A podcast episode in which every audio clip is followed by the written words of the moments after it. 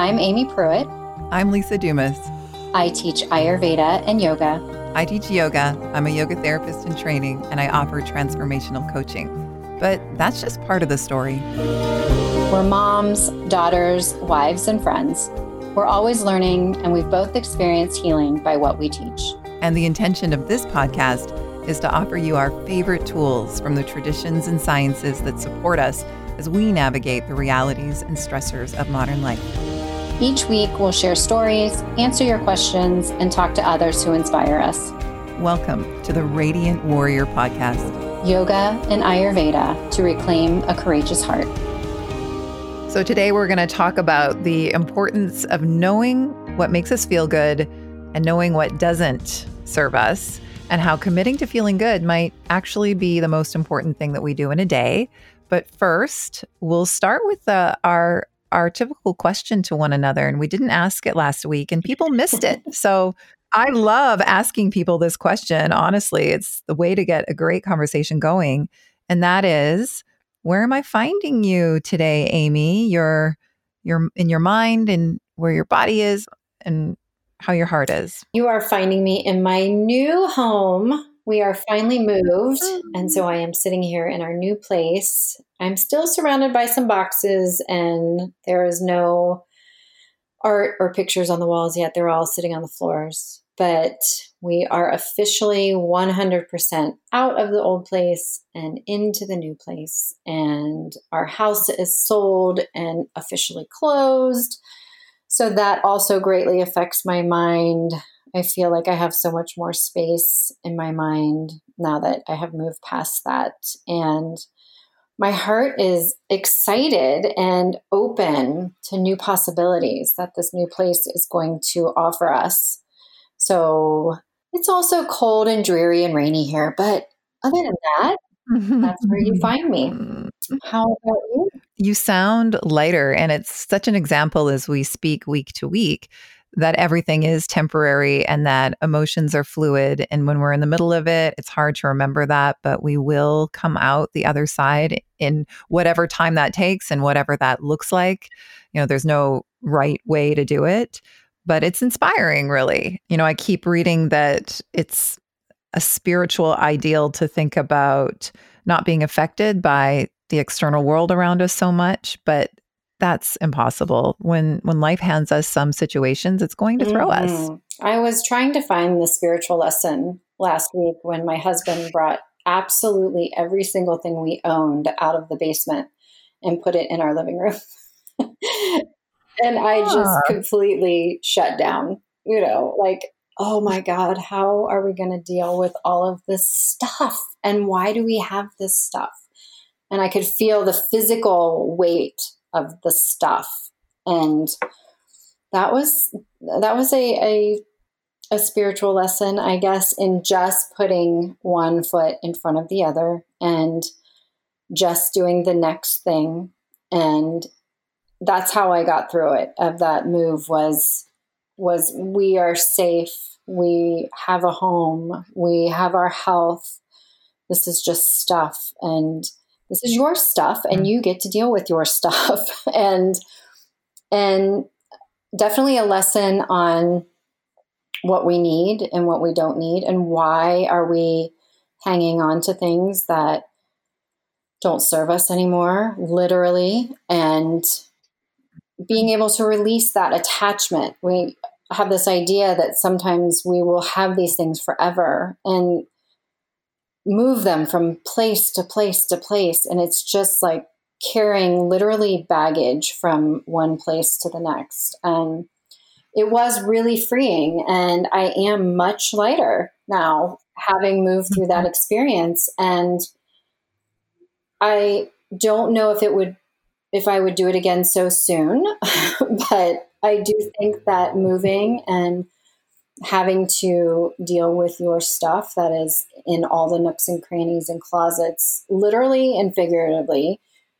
and yeah. cleaning house is is really healing. And I I'm not ready to do it again so soon, but I do think it is a practice that people might want to undertake routinely just to lighten the load of everything that they have mm-hmm. in their lives. It makes me think about the concept from Carl Jung's work when you were telling me about your husband bringing everything from the basement up.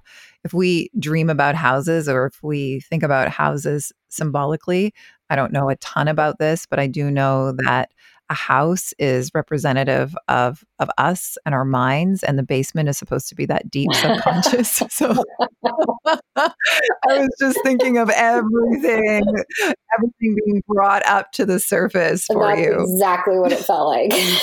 I was like i don't want to deal with this. I don't want to deal with any of this. And i had to deal with it. So yes i can totally relate that that is just like Carl Jung's description of your subconscious past and just stuffing stuff down into the basement and slamming the door so you don't have to look at it. Yeah, keeping it in the shadows, keeping it in the dark. And you couldn't anymore. It had to come out to the light and oh, be dealt with. God, and it was. It was. So it's done. And I'm so happy to be on this side of it. So happy to be on this side of it. Yeah, it I like I say, it's really inspiring to be reminded that everything is temporary. And where you're finding me, of course, it's the first day of a new month, November 1st. And I have to say, um, it's a little funny that for me, I'm happy that Halloween is over because it has been quite a journey taking our puppy out for a walk with Halloween decorations everywhere around the neighborhood. oh, Bowie. there's so many people do such a good job of decorating for Halloween and there's skeletons and witches and mm, you know something new pops up every day. And my dog she's just showing me how high she can jump in terror when she comes across you know a 6 foot tall scarecrow with a jack-o'-lantern face. Oh I mean it's been slightly humorous but on the other hand it's going to be easier to walk her now that the Halloween decorations are oh, away So you find me on um, the first day of November, excited for some renewal. And in my mind, I'm feeling really grateful. And that's because of what I'm going to share today and how I've been managing myself because I'm still a little bit in the midst of something that life has handed me. Know, we can't go through this life without having situations arise that are going to be triggering, that are going to create pressure in our lives. Um, when we're a part of a family, when we're running a household there's there's going to be pressures and and there's some pressures happening. So i made a choice to sort of live very intentionally so i'm feeling grateful in my mind because of that. And as for my heart my heart is feeling just soft just soft and and open and i'm feeling humbled you know humbled by life and and lessons and what I still have to learn and and what I don't know. That's that's where mm, I'm at mm, today. Mm. What is what is the weather like there on November 1st? In Vancouver, we've been having a beautiful fall. You know, it's typically rainy. I remember 2 Octobers ago, it rained 29 days out of the month of mm. October and that was a challenge. But this fall has been glorious. It hasn't gotten too cold. It's crisp, but the sun has been bright and there are still many of the leaves on the trees. Like we live in a forest here in Vancouver and in the area that I live in, the trees are just leaves are gold and red and yellow. It's it's an absolute show. It's hard to just stay present and want to take not want to take millions of pictures every time I go for a walk. So, going for several walks a day has also been really supportive. And that's what I wanted to talk a little bit about today is at all times really, but when we're in the face of feeling pressure and when life is getting real, I think that's the important time to figure out what makes you feel good and to commit yourself to doing the things that make you feel good because that can be the hardest time to stay with not just even yogic practice or meditations. I'm not even talking about that, but whatever makes you feel good and healthy and strong and vital. You know, we typically know what those things are. And then we also know what makes us feel not so good. And when we're not, when things aren't going exactly as we would like them to, it's so easy to move into things that also don't make us feel good because often we're reaching for comfort. And some of those coping mechanisms may make us feel worse. And then it's harder for us to deal with what life is handing us. So, the last couple of weeks, I've been committing myself to figuring out, first of all, what makes me feel good, and then doing those things. And it's been very simple. But the number one change that I made is I started going back almost daily to public yoga classes. And that might seem funny to hear a yoga teacher say, well, you know, I haven't gone to public yoga classes for a while. I teach public yoga classes, but that's just because I am in love with my practice, my personal practice so much. And it happens before anybody else wakes up in the morning. It's my sacred time, and I can give myself exactly what I need.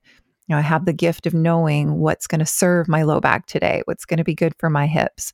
I know what my energy level is, so I can personalize practices that are going to help me feel my best. But what we get when we go to any sort of public group, you know, some of our listeners might go to church or you might go to any sort of meetup. Um, there's support groups that give us this. When we are in the room with several other people, and we are there for this like minded purpose, when we are there maybe for something a little bit bigger than us as an individual, it's connecting. And whether we know it or not, it's softening for us and it's heart opening, especially if we're in a situation like a yoga class or a group meditation, something where other people around you might be experiencing a wider perspective, might be experiencing a shift in their heart, and I'm using that word obviously symbolically, but they might be experiencing um, a heart opening. You know, we feel that on some level. And I've been missing that. This entrepreneurial life, this working from home, practicing alone, it can be isolating.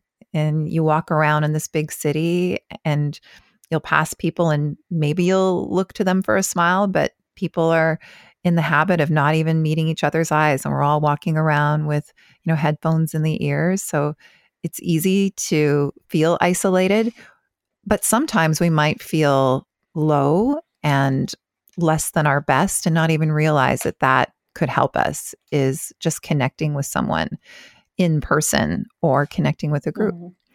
So i have i didn't even make it a intention to go every day but I'm very blessed in the neighborhood that I live at that the studio that I actually teach at, Semperviva here in Vancouver, they have four locations. So at any time during the day, you can look at their schedule and you can find a class. And that's what I've been doing. I've daily been just fitting one in.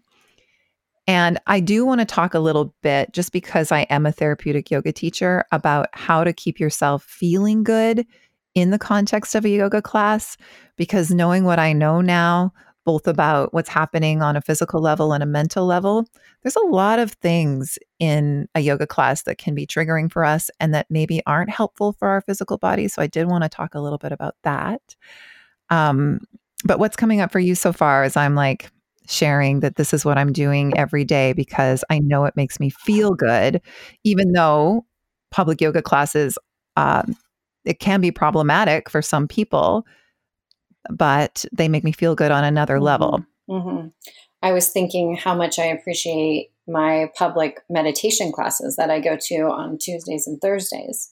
And I have a meditation practice, like a personal meditation practice, just like you were talking about your personal physical practice or your personal practices at home. And that Tuesday and Thursday class, I almost never miss. I'm always there as a student. And it's one of the most important appointments of the week for me to show up. And it is the community, like you talked about. It's the the sangha, the gathering of like-minded people and the support that you can find there. And for me, it it just allows me that time to receive as opposed to try to create this practice at home and and be distracted or be frustrated and allow somebody else to take the reins for 45 minutes or so and it is one of the most important things that I do for myself to feel good is that group meditation practice on Tuesdays and Thursdays. Yeah, because there's so much that we can't control that's coming up. We all know that, but we can control the actions that we take to support ourselves. And that's the case I'm making during this episode today is when life gets real, what can you do to prioritize feeling good? Because it's in those moments that it's hardest to get moving. It might even feel hard to get out of bed. So, what is some one simple thing that we can do in order just to feel a little bit better? Because if we create that, if we create that shift within, then we're going to be better able to deal with what's coming up most of the time. You know, talking about the daily pressures of everyday life. Um, so I agree. That's what we can control. We can control the actions that we are taking. And we can control the actions that we're taking within these different situations as well. I did want to speak a little bit to public yoga classes, and they're so wonderful on so many levels. And I love living in a city where yoga is such a big deal and there's always a full room to practice with. It's beautiful. And within the mm. context of a typical yoga class, there's a lot happening that may not be serving your body. And I look around as a teacher, and I'm not looking around as a student necessarily, but you do notice that people are moving to places that maybe are not helpful for their bodies because they feel like they have to, because that's being offered or that's being directed. And I'm really happy to see that yoga is really moving into a place of no have tos and no shoulds, and more teachers are creating invitations rather than directions and really encouraging everybody to listen to their body. But even that isn't easy because we haven't been taught to stay connected to our body. So I just want to offer here, um, as a therapeutic yoga teacher, that there are a lot of forward folds happening in our physical yoga practices. And I went to one last night and there must have been over half the class where we were in a standing forward fold. And that is so challenging for our low backs. Mm-hmm. you know, if I'm going to be going to a situation where I want to feel better afterwards, then we've got to be making choices that are going to support that. We're going to be feeling vital, body, mind, and heart. So there was a lot of opportunities where we were supposed to be in a forward fold or that was the direction, but I was taking a squat or standing. You know, it takes a lot of presence and experience and body awareness to know how deeply we almost need to have our knees bent when we're forward folding in order to keep the spine nice and long rather than rounding it. There's so many challenges with rounding it. So I just wanted to put that out there in this format because when I am teaching, I do see that it's almost impossible not to round in the low back, and that can become challenging over time. So I want, and I also wanted to say that a seated forward fold that's something that I'm not teaching at the time because it's also challenging for most of us to be seated and, you know, stretching your hamstrings when you're seated on the ground. It's challenging to do that and not be rounding in the spine. And so many of us in our day to day lives are sitting and we're slouching. So I feel like we don't need that on the yoga mat. I feel like maybe the yoga mat is a place to balance that and be drawing the shoulders back and learning to extend the spine a little bit more. So I just wanted to put that out there to our listeners who are interested in yoga or going to public yoga classes. It's wonderful on so many levels, but I would encourage you to make choices on the mat that really serve you. And then there are some things that are said in yoga classes that might not make us feel good, even though we're going there to feel good. And I notice every once in a while I'll hear the term level one, you'll do this, level two, you'll do this, level three, you'll do mm-hmm. this. And I just wanted to offer that you know, the way that we hear that may not be helpful for having a beautiful experience. Not that yoga is always going to be a beautiful experience, but the way that we might hear that, oh, well, I'm not, you know, I guess I'm I'm not at a high level here if I'm not going to be moving into level 2 or level 3. And then it might force some personalities to want to move into a shape that maybe isn't appropriate for them because it's been positioned in that way. So I would also offer that instructions like one option could be this, you know, one option could be this. Many different options, many different ways to move. There's not one that's better or worse. That's what I've learned over the years. So, um, going back into the yoga room in such a regular way has really helped my practice because I'm noticing how I'm responding to different directions as a student. So it's been such a great learning. And then I'm responding to what I'm doing with my body on such a deeper level. When I first came to a yoga practice, I was absolutely driving my body hard because I wasn't very connected to my body at all. And I almost think that I needed that. I needed that more kickier asana um, tough yoga class in order to feel something in my body. So that was serving me in that way. But then I ended up hurting myself. So it's just the path of learning what makes you feel good. And I'm talking about it for a moment in the context of a yoga room. But I would invite us to consider what actually makes us feel good when it comes to what we're thinking about, what we're doing, what we're eating, you know, the people that we're spending time with. What is having an effect that is creating a more positive condition in your energy and your mind and your heart? And what are you doing that isn't maybe supporting that feeling good? And is it harder to move into the next right action when things aren't going well, when you're resisting reality? Mm-hmm. I'm glad you brought up the forward folds because I I don't I do not like seated forward folds in my own practice. I don't like the way they feel in my body. And so I yeah. appreciate that that's what you offered because I don't like them. and I don't teach them either. Yeah, it was just as I was knowing that I was going to talk about how I've been heading back into more public yoga classes as a student. I just, yeah, I wanted to put that out there. I've been reading that more because I'm reading about yoga and I'm just actively, constantly learning about the new science that's coming out and mm-hmm. movement. Mm-hmm.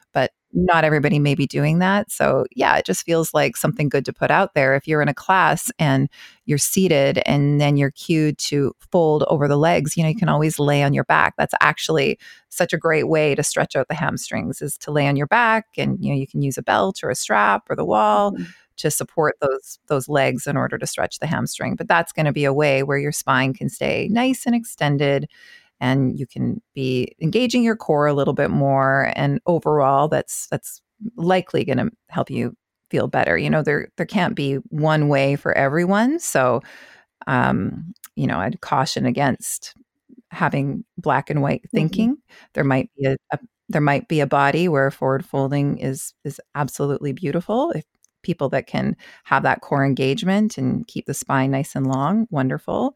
But I agree. I guess I'm speaking more for myself and what I'm seeing in the room as a teacher. Mm-hmm. Lots lots of rounded spines and and we don't necessarily want that. There can be a lot of things that are going on with our spine that can be contraindicated when it comes to rounding them. Mm-hmm. Yeah, totally. And and hopefully there's teachers that are have the awareness of what's going on in the room. But that, you know, classes can be big or they could be caught up in their own issues, you know, teaching, and they might not recognize that in their students. So, so important for the students to have their own autonomy and their own agency over their experience that they're having. But how do you feel about committing to feeling good? Like when even thinking about that, even really going into that, doesn't a lot come up like, well, you know there's so many things that i have to do and and i should do. There's a quality of having to earn it before we do something that makes us feel good or maybe not prioritizing activities that would make us feel good because our responsibilities need to come first like what comes up for you when you know we know the truth that when we're feeling better in our day we're actually accomplishing more and having more positive interactions. I mean this is simple stuff. We know this but why is it so hard to give it to ourselves? Why do i need to make this strong intention that every day i'm going to make a commitment to make myself feel good first? Um, because as a society we are we martyr ourselves on how much we can squeeze into a day and how much more we can do and how much more we can achieve and And so we don't give ourselves permission maybe to do less or to do that thing that is completely self serving and not serving anyone else. Like it's a societal thing, it's not just a Lisa or Amy thing. We're not we're not well, given permission as a society to do that. Yeah. And I would suggest too that activities that make us feel good that we might categorize as being self-serving actually they are mm-hmm. serving because I know when I'm doing something that opens up my heart and makes me feel so much better, I know that I'm a better mother and I'm a better partner and friend and I'm more present in my life. So doing something first to take care of ourselves first, that actually makes more mm-hmm. sense, but it is a huge shift in my mind. Totally. totally. this episode is brought to you by A Radiant Year our monthly program that sends you a class that we create for you every week, offering therapeutic yoga and Ayurveda skills to support you in practicing real self care. We design these classes to help you integrate simple and powerful tools into your life to help you move worry and overwhelm and cultivate more contentment and vitality. Enrollment opens next on December 6th for you to join us for a radiant winter. It's your chance to gather tools to feel more vibrant and at peace during the shorter days and cooler weather. We'll begin on winter solstice. Learn and grow with us seasonally or yearly. Head to a aradiantyear.com to get on the waitlist. So, what about you? Uh, you know, you shared that going to meditation twice a mm-hmm. week, that's something that you make a priority. That makes you feel mm-hmm. good. But you just went through, you know, you just went through a time where there's very little time. And those are the times that I'm mm-hmm. talking about when life gets more challenging for us. You know, I would say that that's the time to squeeze in those moments to support ourselves, but it is harder. Were where was that for you? Were you doing anything, even small things that supported you through it? So my go-to where I start to get very rigid boundaries around is sleep and mm. being an entrepreneur, being a business owner, being a mother and a grandmother and a partner. I can be pulled in so many different directions that need my attention or need me to respond or need me to do something or be somewhere. And I could work on the business till all hours of the night. I could be on my computer till two o'clock in the morning. There, there's not a definite stop time when you lead the kind of life that you and I lead. You know, work doesn't have an end time typically. You know, we don't get off work at five mm-hmm. o'clock. And so for me, that can be something that can suffer is my sleep. And so I have doubled down on my bedtime and how late the computer is out and the phone and responding. And, you know, when you work in, in the environment that we work in, um, you know, yoga teachers can be up at all hours of the morning. And so I could start to get texts at 4:30 in the morning, you know, from from some of the yoga teachers and I I initially felt very called to respond right away to everything, to every email, to every text, to every phone call, to whatever was pulling me. And then I have returned to those boundaries. You know, 9 p.m., we're done. 5:30 in the morning, we can start again. And between those hours, I'm pretty hardcore about my sleep. And my husband can attest to if I don't get my required sleep. and like you said, it doesn't serve anyone else if I stay up too late working on things that could have waited until the morning. So Mm-hmm. Absolutely. Like we have this idea we have to do one more thing or we have to get it all done before we allow ourselves to rest or allow ourselves to feel good. But when it comes to sleep, I know that everyone around me will be better served, including myself, but definitely everyone around me if I stop at probably about nine probably about nine o'clock is where I'd like to stop. And I don't do that anymore. I don't stay up all night and I don't stay up when I'm tired. If I have a moment where I have I feel good and I feel energized or inspired, then I may you know, push that a little bit. But for the most part, if I'm tired, I'm done. And I don't, I do not push myself in those areas of being without sleep because I do not function at a high level when I have not slept. Mm-hmm. It does take it takes a certain amount of discipline in order to take ourselves away from responsibilities and checking off one other thing on the list in order to take care of ourselves. And because I didn't want to I didn't want to set up a situation for myself in these times where there are a few more worries than typical. I didn't want to set up a situation where I felt bad as well. And I really succumbed to what if thinking and pressure and concern. And I know that what also makes me feel good is going for walks out in nature. I mentioned what it's like in, in the city right now. It's incredibly inspiring. And I feel really fortunate to live in a city that's close to the water. And it's been shown actually that even just looking at a body of water out in nature can help to calm the mind. So even though I have pages left to write or there are more tasks to be done, you know, if I was at a formal job, I would have breaks. I would have a lunch break. So I'm attempting to get better at giving myself those breaks and going out for a morning walk and then an afternoon walk. And I've been using walks as little posts of shifts in where my energy is going in the day. So I'll work on one project and then it's a walk and then back to work and then another walk and then my daughter will come home from school and that will sort of shift me into that mode so that I've taken care of myself. There's a lot to be said for getting some fresh air, getting some sunlight even though the sun might be behind the clouds that does have an effect on our inner bodies, our more subtle aspects of who we are. It creates an opportunity for us to stop looking down at our tasks and look around, especially if we let ourselves go for a walk and just listen to the sound of nature.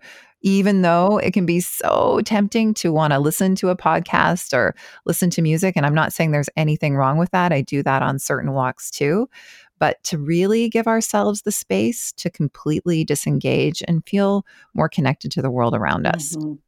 Yeah, I you know, you hear it all the time about filling your own cup and putting your own life your you know, oxygen mask on. But mm-hmm. that takes a lot of conscious effort to do. Mm-hmm. But the payoff is just mm-hmm. huge. Yeah. I mean, I, I wanted to share that I got so intentional with it actually that I sat down and I wrote down what makes me feel good. And I committed to myself that I were, was going to do these things. And I'm just so happy to say that it's mm-hmm. working. Mm-hmm. The other thing that I wrote down that I was surprised by is we were in such a busy flow of life for a while that I wasn't cooking as much. Mm-hmm. We were picking up things that were easy. We were ordering in. I, I, I don't know what I think about all of these DoorDash and skip the things. Like, I think I love them, but I also think it makes it so easy, know. you know, like, oh, I'm too tired. Let's not cook. I can't think of what I want to eat. But I really love to create meals for my family. And it's got something to do with this time of year, moving away from, you know, something cooler and easily easier to eat and just pick up and moving into foods that are warmer and that you're cooking and spending time in the kitchen and I have been really enjoying that. I've been enjoying on the afternoon walk walking because I, I just love that I am able to walk to a grocery store where I live. Um, just walking to the grocery store and picking up what I want to create for dinner that night and creating dinner and taking the time and being really present with that, getting back to cooking for myself and my family has brought me a lot of joy. And I even feel like the food that I'm making is making me feel so much better in my body. Mm-hmm. And just the way you described it, too, that cooking for your family, you know that you're infusing that food with love and intention, and how that just resonates when they eat it, like the impact that you're having on their health and wellness by cooking that for them. And I think in times when there is more pressure and there is more stress and there is less time, it's also so easy to go for food that maybe makes us feel good for the short term or it makes us feel good on some level. Like sometimes we do need to feed the soul. It can't always be about you know the next right action when it comes to food.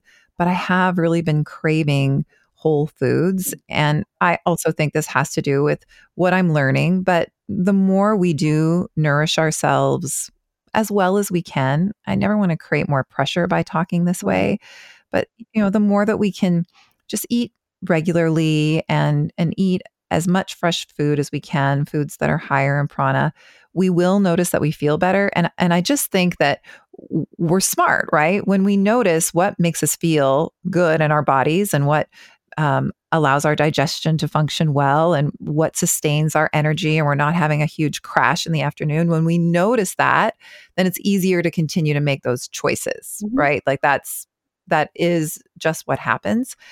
And I have made a conscious decision that I'm not reaching for what would comfort me in times of stress, typically. And that would be, um, I can say a little bit too much sugar, especially at night. And then that would interrupt my sleep.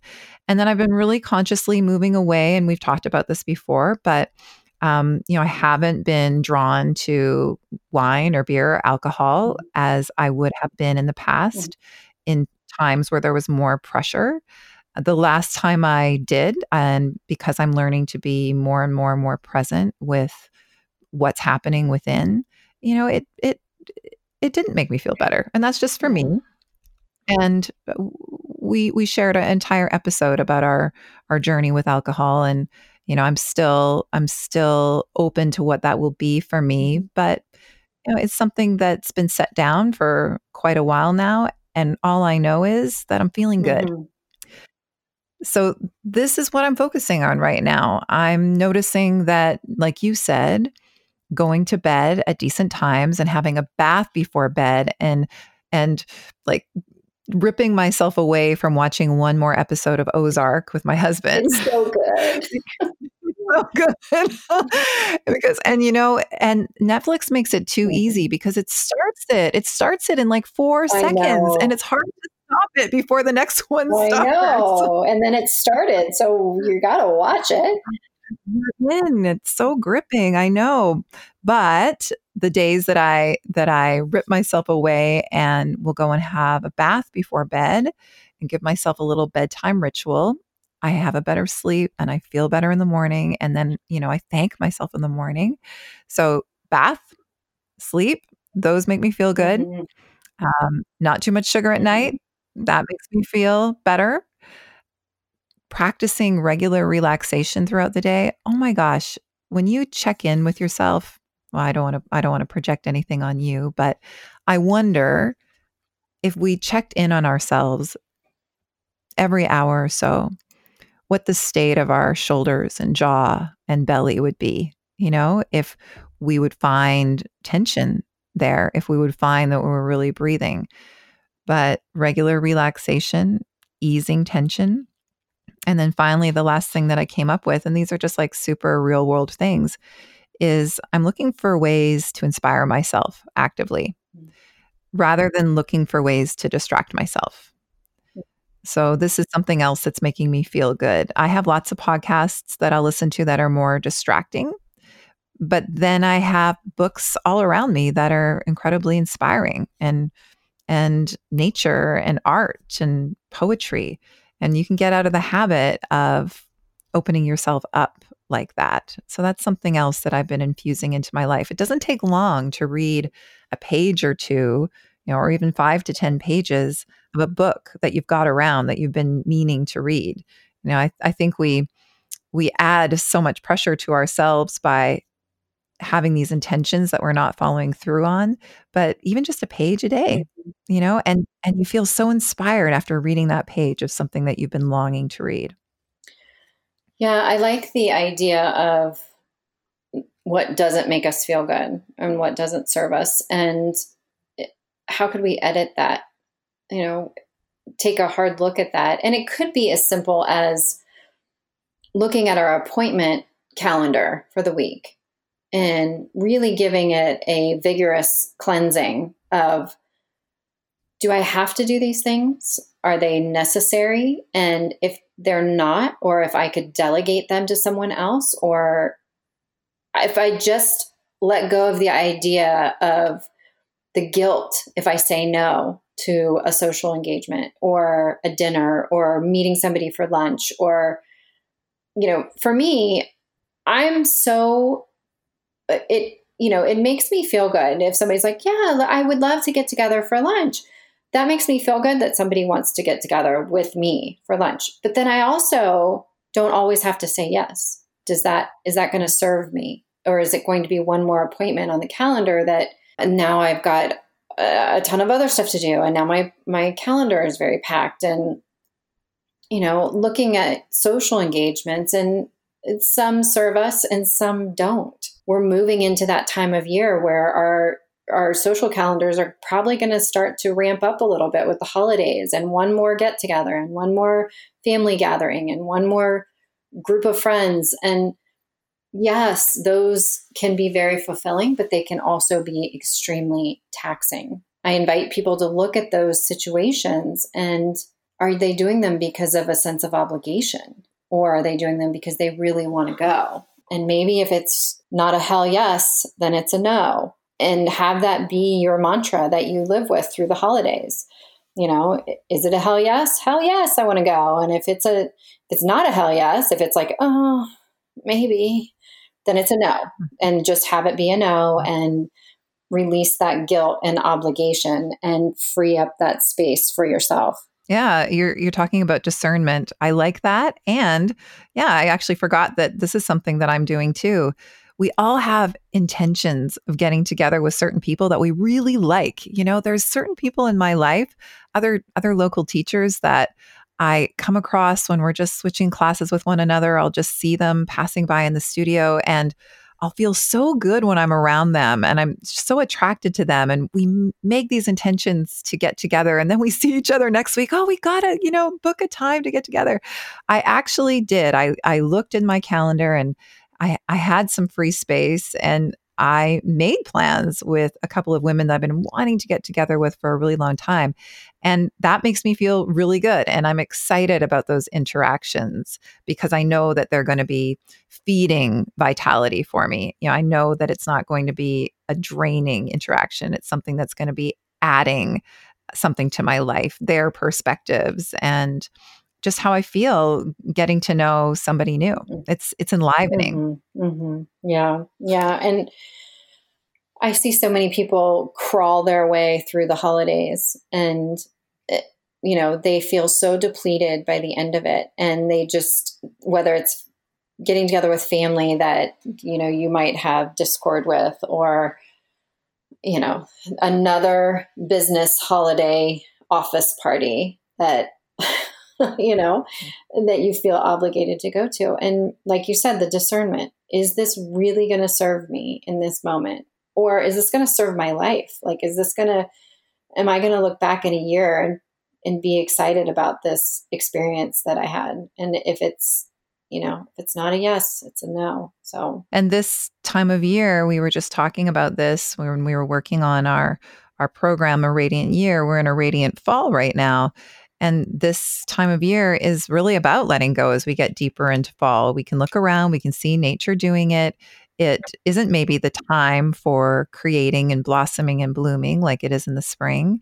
It's more about letting things be released and letting things dissolve. It's the other side of the coin from busy, busy and do, do can we create space for that as well? And can we even create some time to ask, okay, like you're saying, what could I let go from my schedule?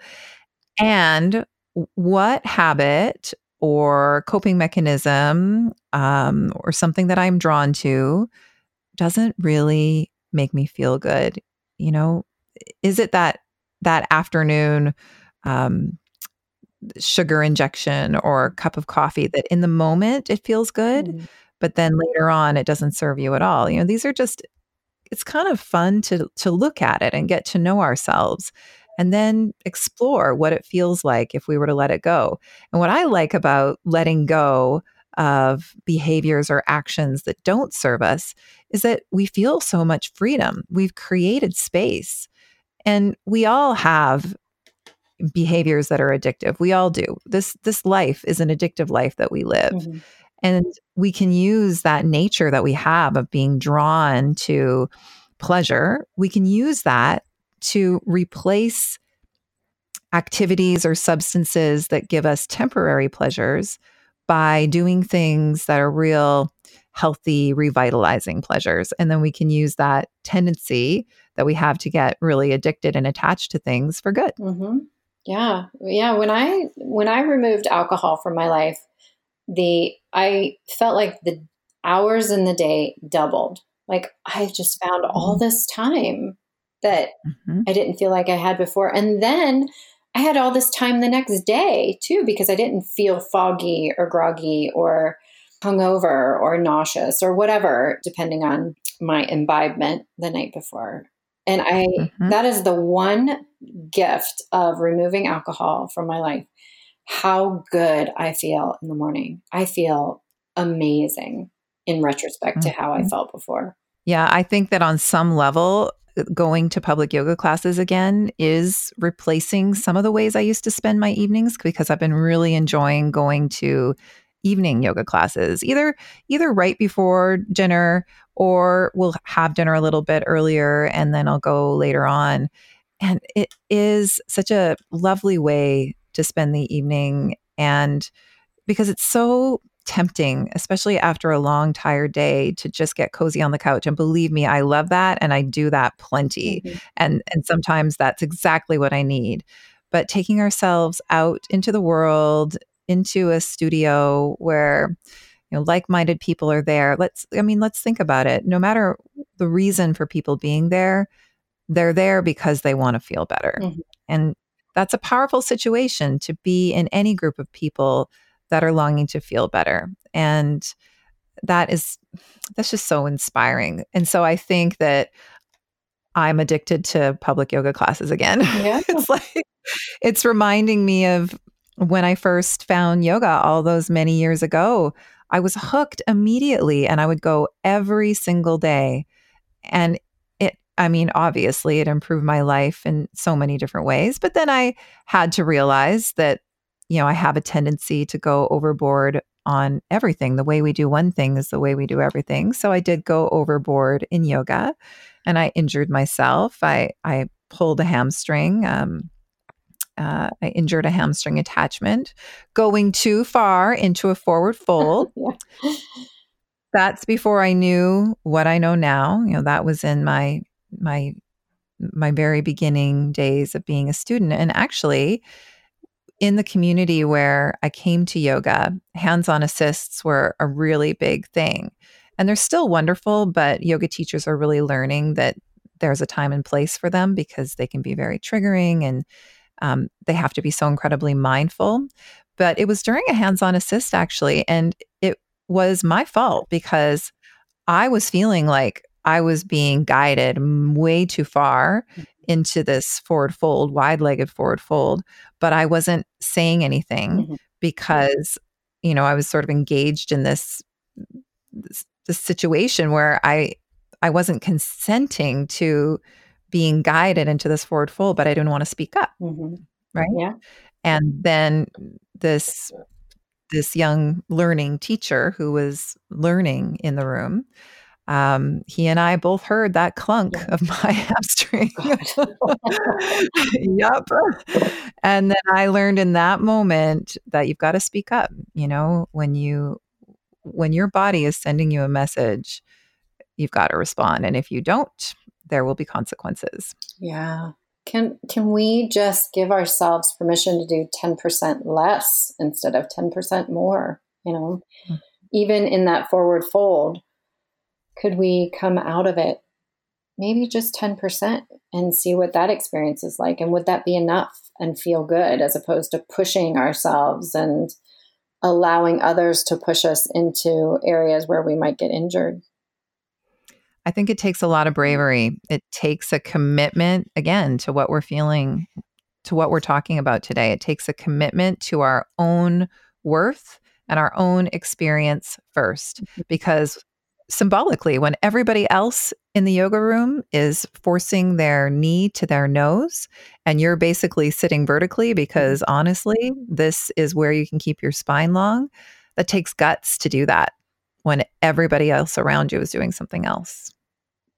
Yeah, but I think that's the wisest yogi in the room, you know. Well, yeah. And I think that's the heart of what we're talking about today. It takes guts when you should be working in this hour, but you're going to go for a walk mm-hmm.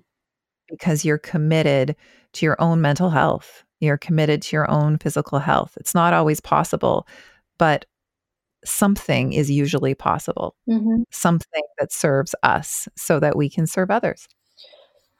Yeah, and I wish we could create a movement of celebrating and applauding others when we see them do that. You know, so often I see, there she goes in the middle of the day going to yoga. Like, the rest of us have to slave away and or whatever it is, you know, comparing because somebody has good boundaries or somebody has good practices that support them, then we want to tear them down or we want to bring them down to our level of because we're not doing those things for ourselves. Actually, I totally remember that. I totally remember that when I first got so into yoga because I had, you know, a, a circle of acquaintances and then I got so into yoga mm-hmm. and I remember a woman saying to me, Oh, I wish I had time to go to yoga. Mm-hmm. And I remember feeling, oh, just, yeah, like I wasn't. I wasn't achieving to the same level that I should have been, mm-hmm. but you know, I I didn't have the same kind of work that that she had. But yes, I remember that affecting me actually. That's interesting. Mm-hmm. And now we know that anytime that we're judging somebody else, it is our own shadow. It's something that we're not allowing for ourselves, or it's something that we've been taught is unsavory in some way to take care of ourselves 1st mm-hmm. Well, that's what I would invite. I would invite decide what makes you feel good. You, we all know. We all know when we when we eat it that this makes us feel good when we think this this makes us feel good when we read that that makes us feel good when we watch that or listen to that it makes us feel good mm-hmm. and we all know what what doesn't make us feel good mm-hmm. so maybe in the coming weeks and the next week, it can be about committing a little bit more to those endeavors that support your vitality and, and your happiness and just see what happens. Yeah. And celebrating others when you see them doing it as well. Hmm. Okay. What are you going to do now for the rest of the day? Is there one thing that you're going to do to make you feel good? I am going to go to the studio and go to meditation and teach a public yoga class. Oh, that always makes me feel so good. Oh my gosh. Yes. And then I'm this- going to go to bed by nine o'clock. Oh, good for you. Good for you. Well, because of our time difference, it's earlier in the day for me. So, right after um, we finish here, I am getting outside because the sun is shining and I can't wait to go for a wonderful, wonderful walk. And then yeah. And then I'll feel better for what I need to accomplish for the rest of the day. Mm, that sounds amazing. Well, thanks as always for sharing a conversation with me, Amy. Yes, it's the highlight of my day so far. Aw, all right. Well, happy new month. Happy first day of November. And I will speak to you next week. All right. Love you. I love you. Thank you for listening to the Radiant Warrior podcast. If you found it valuable, please leave us a positive review to help others find it.